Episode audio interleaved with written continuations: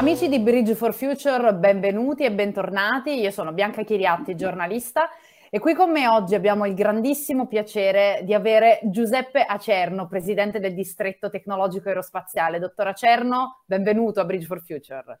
Grazie, grazie per l'invito. Benvenuto. Allora con lei ovviamente parleremo di questo argomento che davvero è sinonimo di futuro, l'aerospazio, quindi questo campo di aerospazio. Allora io comincerei subito chiedendole, eh, ci è saltato immediatamente all'occhio il sito del DTA, del Distretto Tecnologico Aerospaziale, ha questo claim bellissimo, lavoriamo per il presente di domani, che è una grande sfida. E allora le chiederei in che direzione sta andando oggi il distretto tecnologico aerospaziale e quali sono le sue sfide nazionali e internazionali e il suo raggio d'azione. Direi che chi è abituato a lavorare sulla frontiera dell'innovazione si pone quotidianamente in una dimensione di un presente che è costruito per guardare dei risultati che non sono nel futuro prossimo. Anche il, um, le tipologie di attività, il, il core business o le direttrici tecnologiche che caratterizzano la vita del distretto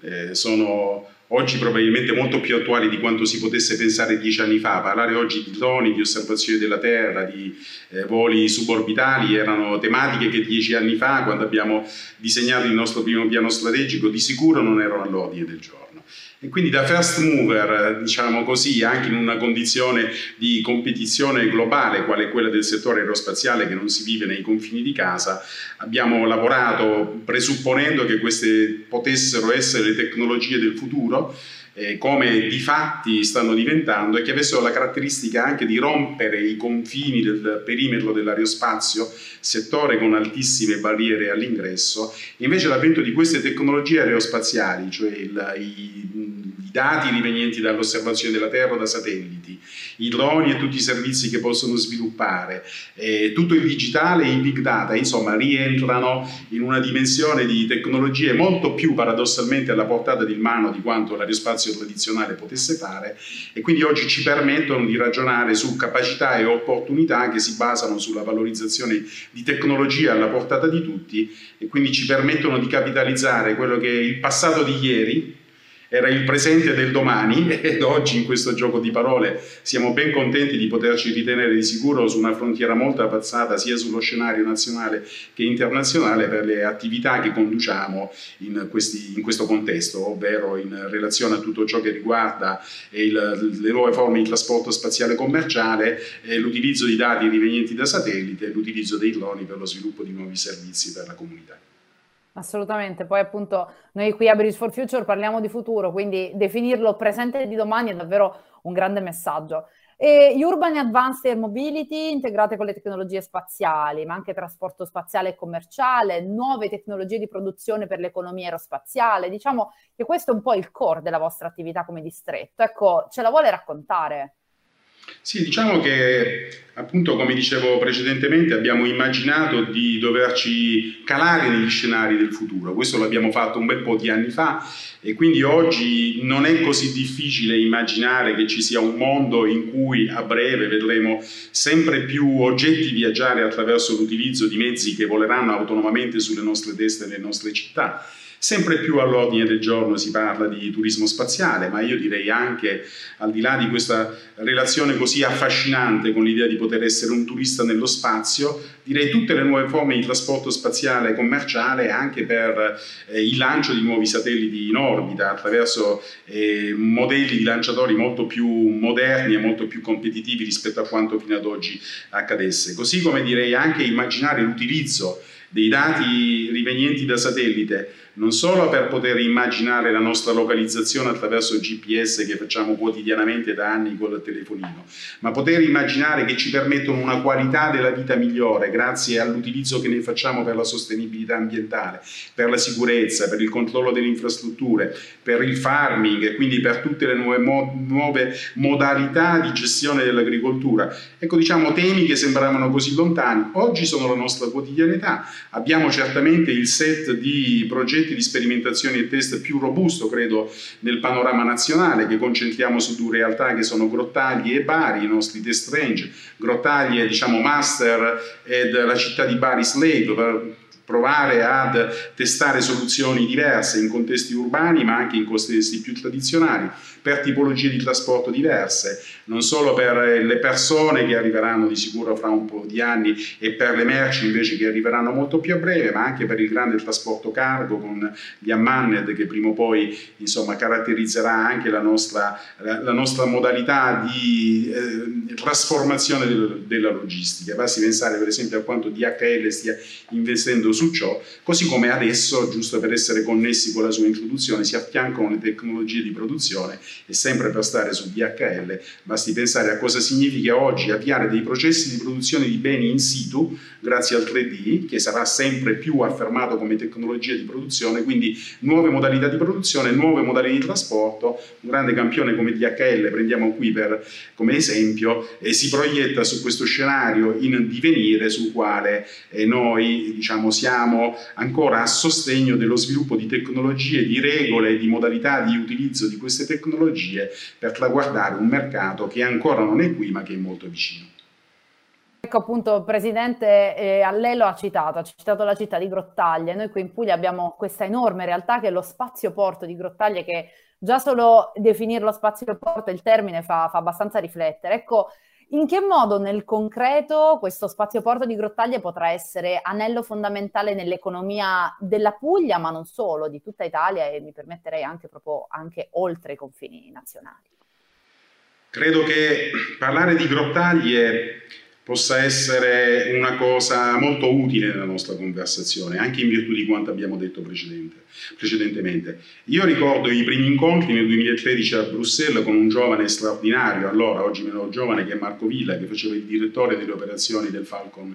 la prima missione fatta da SpaceX, con Simonetta Di Pippo, che adesso è direttrice dell'Outer Space delle organizzazioni delle Nazioni Unite, parlavamo di temi e di cose che sembravano lontane e che comunque io ricordo, Simonetta diceva sempre, sta accadendo negli Stati Uniti a breve accadrà anche in Europa. Quindi Grottaglie che cos'è? Innanzitutto la consapevolezza di poter A, avere delle grandi ambizioni e dei grandi sogni su cui confrontarsi,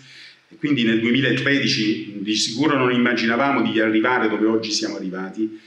B, avere l'impegno e la determinazione di curare questi temi che sembrano così distanti dalla nostra quotidianità, come generalmente qualsiasi processo innovativo è. Ecco, con determinazione nella consapevolezza che queste conquiste servono non solo allo specifico della sfida che è rappresentata dallo spazioporto, ma servono a disseminare, a creare, a convincere, a creare quella condizione collettiva che è la propensione all'innovazione, che parte dal presupposto che tutte le sfide possano essere vinte, anzi addirittura dal presupposto che le sconfitte debbano essere il presupposto delle sfide. Quindi innanzitutto un risultato straordinario per poter dire che qui in Puglia, nel Mezzogiorno, si possono vincere grandi sfide e si possano accompagnare queste sfide con una dimensione collaborativa ampia e propensa all'innovazione seppur con tantissime resistenze, perché non sono tematiche semplici. D'altronde eh, diciamo, eh, sono così complesse e difficili che eh, di controcanto hanno però delle grandi opportunità eh, come risultato che è ciò che lei diceva. Avere uno spazio porto significa essere pronti in una competizione globale. Vede questo che noi vediamo, il turismo spaziale, l'esplorazione, sono tutte dinamiche che non, non, non fermeremo che andranno avanti, che si presenteranno sul mercato, che fra 30 anni ci diranno che la nostra società probabilmente avrà una relazione con lo spazio completamente differente, c'è una fortissima deriva dei capitali industriali rispetto alla valorizzazione di queste opportunità, basti pensare che i grandi tycoon nati con le start-up che tutti conosciamo, pensiamo a SpaceX o pensiamo a Blue Origin o ad Amazon, ecco, investono eh, in, questa, in questo settore nella consapevolezza di poter avere delle, dei grandi ritorni commerciali da, da, tutto ciò, noi dobbiamo farci trovare pronti. Per essere pronti che cosa facciamo? Abbiamo un'infrastruttura che è stata eh, sottoposta ad una competizione, è stata individuata come lo spazio porto nazionale, su di essa si sono già svolte delle attività di, di regolamentazione perché eh, andare nello spazio non è come prendere un aereo, quindi ci sono una serie di condizioni a contorno, di regole, di esercizio, di utilizzo dello spazio aereo, delle infrastrutture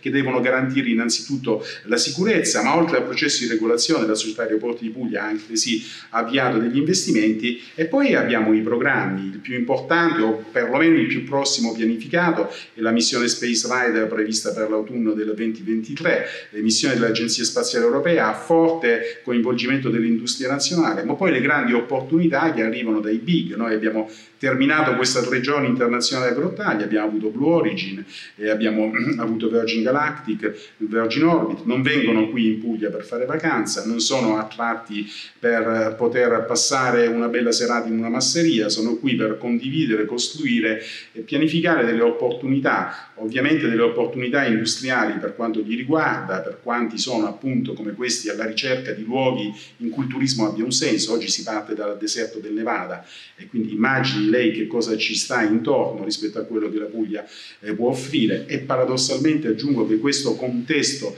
a contorno delle attività di turismo spaziale poi è la polpa dei business plan di questi soggetti, insomma che hanno una determinazione di un valore che non è intrinsecamente legato solo all'esperienza di volo nello spazio, ma a tutto ciò che significa attrarre figure che di sicuro hanno capacità di spesa di un certo tipo per vivere queste esperienze. Grottaglia in questa corsa è una corsa che non è una corsa regionale, nel senso che l'amministrazione regionale ha ben eh, spinto le intuizioni o la visione che il distretto ha avuto, ma ha una dimensione di sicuro nazionale ed europea eh, perché eh, Grottaglia rappresenta un'opportunità per l'Europa, rappresenta un gate per l'Europa, come diciamo sempre, e poi rappresenta anche un'opportunità dal mio punto di vista, così come le altre cose che ci siamo detti, non solo per una dimensione culturale che sia sempre più propensa all'innovazione e quindi crei il terreno per le nuove sfide, ma altresì direi che intorno a ciò noi immaginiamo nuove opportunità di crescita e di lavoro ad alta componente tecnologica per giovani pugliesi e direi non solo pugliesi un grandissimo orgoglio per la nostra Puglia. E allora, Presidente, in chiusura le chiederei eh, se in futuro, allora, o anzi nel presente di domani, come eh, vi piace, come piace a voi del distretto tecnologico aerospaziale, sarà possibile viaggiare nello spazio anche per uno spettatore di Bridge for Future, cioè per una persona normale e per quali scopi? Guardi, la tecnologia non è più una barriera, lo sta diventando sempre meno, oramai assistiamo a delle attività al di là della, della ultima correzione di Virgin Galactic in questa viaggio fatto da Branson pochi mesi addietro, diciamo che pressoché ci siamo con tecnologie sicure. E certo l'accessibilità e il costo non è, è, semplice, sappiamo che il costo di un biglietto per Virgin è di 250 mila dollari, quindi certamente non è accessibile a chiunque. Però le tecnologie una volta che si consolidano e si standardizzano abbassano il loro costo e quindi abbassano anche il, il costo del servizio che dovrà essere erogato. Pensi un po' che già anni fa c'è stata una startup molto rivoluzionaria anch'essa, come questi grandi game changer, come si dice, eh, riescono a fare, che aveva immaginato la democratizzazione dell'accesso allo spazio e quindi delle missioni con dei vettori che permettevano già a condizioni molto più economiche di poter avere la possibilità di svolgere uno spazio, uno spazio un, un, viaggio nello spazio. Questa società è fallita e quindi di sicuro i tempi non erano maturi perché ciò accadesse,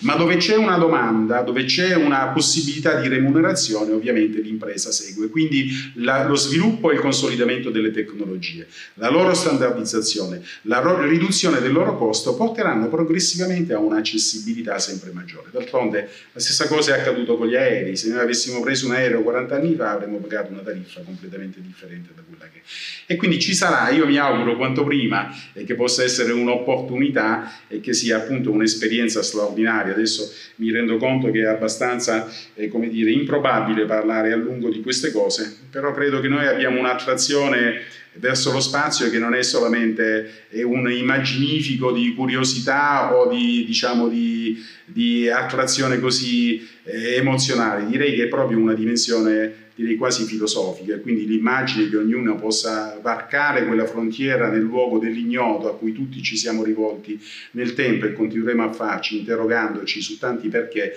possa essere un'esperienza umana straordinaria che io mi auguro tutti possano vivere.